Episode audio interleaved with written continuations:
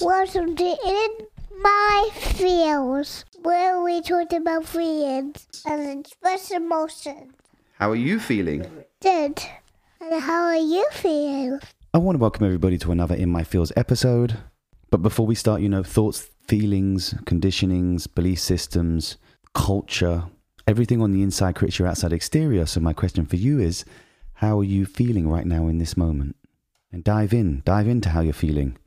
Ask yourself, watch yourself, watch your thoughts. Don't judge, don't partake, allow. As the ego becomes strong, it starts surrounding intelligence like a thick layer of darkness. Intelligence is light, ego is darkness. Intelligence is very delicate, ego is hard. Intelligence is like a rose flower, ego is like a rock. And if you want to survive, they say, the so called knowers, then you have to become rock like. You have to become strong, invulnerable. You have to become a citadel, a closed citadel, so you cannot be attacked from outside. You have to become impenetrable. Then you become closed. Then you start dying as far as your intelligence is concerned because intelligence needs the open sky, the wind, the air, the sun in order to grow, to expand, to flow. To remain alive, it needs a constant flow. If it becomes stagnant, it slowly becomes a dead phenomenon. And I mentioned this. We are 60% water, and if we allow our ego to block our emotions, our thoughts, who we are, we become stagnant water. Our bodies become stagnant. And what happens with stagnant water? It turns rotten. So we are allowing our egos to turn our insides, ourselves inside, into a rotten state of being, not into a free way of being or a childlike state of being. We are allowing the ego to block everything inside we should all learn from children because this will help dispel the ego. Children don't have ego. I'm not talking about the kind of older kids who have developed ego. I'm talking about the very young kids. When you see the innocence, the purity, all that type of stuff, and you say, well, maybe you know, you see them, a, a child playing with a toy, another kid goes up to it and takes a toy, oh, my toy. That's not ego driven. That's a very natural way of being at that period of time in their evolutionary growth we are in such a hurry to teach our kids or to teach kids in general. Nobody seems to stop, listen, and learn from them. They have so much to teach us. It's ridiculous. And to be honest, I, I, we have nothing to teach them. I'm, I'm going to be honest. Because until we're in a state or a space where we are happy within ourselves, we're happy with what we're doing, we're happy with how we're feeling, we're happy with how our ego has disbanded, we're happy with uh, our laws of attraction, we're happy with our manifestations, we're happy with who we are and who we want to be, how can we teach children anything? Because they have all those. They're born with all those. And Osho further says, you know, because you are older and powerful, you start making them just like you without ever thinking about what you are, where you have reached, and your status in the inner world. Oh, Osho says, I don't agree with this terminology, but you're a pauper and you want the same for your child also. But nobody thinks otherwise people would learn from small children. Children bring so much from the other world because they are such fresh arrivals. They still carry the silence of the womb, the silence of the very existence. See, the thing about Osho, he can be quite controversial in the way he brings stuff, but again, he understands his own accountability. He can be no other way. And that's why I love him. That's why I genuinely resonate deeply with a ton of the things he says.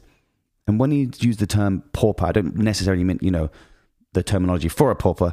I think it's it's how we do ourselves such a disservice in how we treat ourselves and how we see the world from outside. Instead, we should see the out of the world from inside out because we are controlling it. We are we are the, the, the manifestors. We are incarnations of higher power, higher energy, higher frequencies. And this is where Osho can get a little controversial, but I'm going to read it anyway because I feel like these are things that we need to hear and I need to hear. Because when I, you know, when I had my daughter, I wasn't in a, I was in actually a good space, but it, but she wasn't planned. So we, we, we managed to handle our emotions and handle everything else when we found out she, she was, she was arriving. But we were in a good space, uh, a brilliant space before that, to be honest. You go on consciously reproducing replicas of yourself. First, think Are you in such a state that if you give birth to a child, you will be giving a gift to the world? Are you a blessing to the world or a curse? And then think Are you ready to mother or father a child? Are you ready to give love unconditionally? Because children come through you, but they don't belong to you. You can give your love to them, but you should not impose your ideas on them. You should not give your neurotic ways of living to them.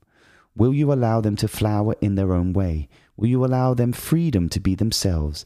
If you are ready, then it is okay. Otherwise, wait and then become ready. See, again, some may listen to that and say it's offensive. I listen to it and go, okay, this is this is a level up for me. This is my education. This is something that I, I don't I haven't thought about when having a kid. Am I a blessing or a curse in the world? And I, I, don't mean that in a derogatory way or oh I'm a curse, you know, and all these type of things. But we are to blame for everything that goes on in the world because collectively, consciously, we're manifesting it all together, all of us. For every time we see a natural disaster on, on, on the news and we add our collective consciousness that there's going to be another one, it's going to happen again, all those type of things. Whenever we see mass shootings, it, we become numb to it because they happen so often.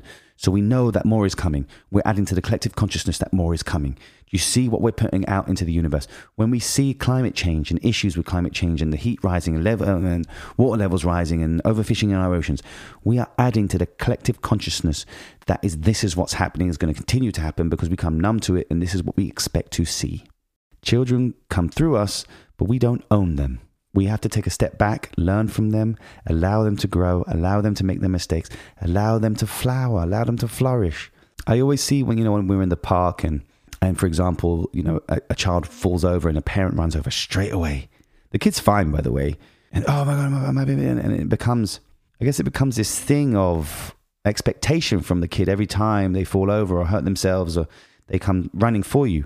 See, with my daughter, I'm not saying I don't do that, but I give it a few seconds, and I always know when she needs me. There's like a there's like a, a, a cry that that a parent knows when you they're really needed. But my daughter would would you know fall over, and then she'd look at me and she'd go, picks herself up and go, when I fall over, I get back up, and that's what I've instilled in her. That's what I've been teaching her, and what she's been teaching me, to be honest, that it's okay. We have to allow, like I say, let people be people. Let children be children. We try and constrict them in every movement. And I'm talking about myself too. And again, it could be anyone your cousins, your sisters, your, your brothers, your, your, you know, your nieces, your nephews, whoever. Let children be children. Let's not put our fears and our emotions and project everything that we are onto them. In essence, they know what they're doing. And we actually don't, which is understandable, which is accountable, which is allowing yourself to be. And this one's a very important one. Whenever you make love, always make love after meditation. Make it a point that you meditate. And when the energy is very meditative, only then make love. When you are in a deep meditative state and the energy is flowing, you conceive a higher quality soul. What type of soul enters you depends on where you are. And I fully, fully agree with this because if you can, which we do, we manifest everything in our lives, everything else. And I spoke about higher vibrational levels. And when you operate on a higher vibrational level, you attract higher vibrational souls or personalities to you. You operate on a lower vibrational level, you attract lower vibrational souls and, and personalities to you. When it comes to conceiving, why is that any different? When someone reincarnates and comes through you, you know, your that's a soul. Now, which soul are you attracting? Have you ever asked that? Have you ever asked what type of soul you would like? Again, this is all new to me. I learned this from this book marvelous, incredible, spiritual, practical questions that we do not ask. What type of soul enters you depends on where you are. And I know that when my daughter was conceived, meditation, again, it's not sitting, you know, kumbaya and all that type of stuff. Meditation is one focus. If you are making love to your partner and you are solely focused on them and they are focused on you, that is meditation. Meditation is one focus. Some people focus on having no mind. So that's a focus. It's the reason why I don't watch the news anymore because when you watch the news, you're focused on that one storyline. That's meditation. Right now, I'm on this podcast, I'm speaking, I'm focused on what I'm doing. I can't think about anything else. This is my meditation. One focus.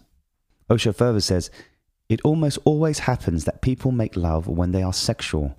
Sexuality is a lower center. It happens sometimes that when people are angry and fighting, they make love. That too is very low you open your door to a much lower soul, or people make love as a routine, a mechanical habit, something that has to be done every day or twice a week or whatever. They do it just as a mechanical routine or as part of physical hygiene. but then it is very mechanical. It has nothing of your heart in it, and then you allow very low souls to enter you. Again, very practical, spiritual statements. Because I speak to people all the time, you know, a bunch of the guys would be like, you know, it becomes mechanical when they make love to their partner. Oh, you know, once a week, or it's like it's like a regimented or it's a schedule. We have to get back into the spontaneous love, the kind of unconditionalness to it, the focus of it. I mean, focus on your partner, focus on what what they like. Have open conversations about what you like. Explore each other. Explore each other's bodies, explore each other's minds, explore each other's connection, soul. Ask your souls to connect before lovemaking. These are all things that we, we, we don't do. We don't ask because we don't see it as practical, but it's practically spiritual. So let's step into awareness. Let's step into awareness of, of our love, or the love that we're giving. Let's, because, you know, sex is an expression of love, in my opinion. So let's make it that. Let's dive into it.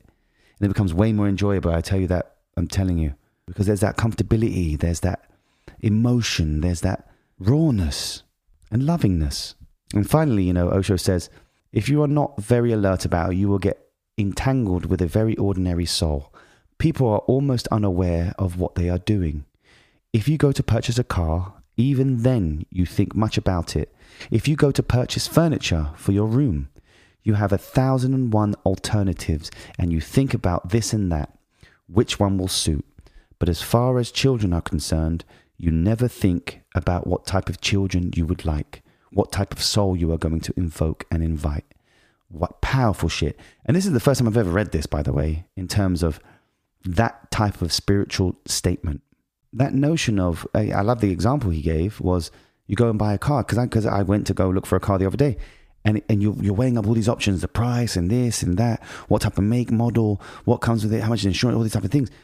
Now, when we make love to conceive, or you know, have sex to conceive, or wherever, wherever place you're at, do we ever concern ourselves with what type of child you would like, or what type of soul you would like, what type of soul you're inviting?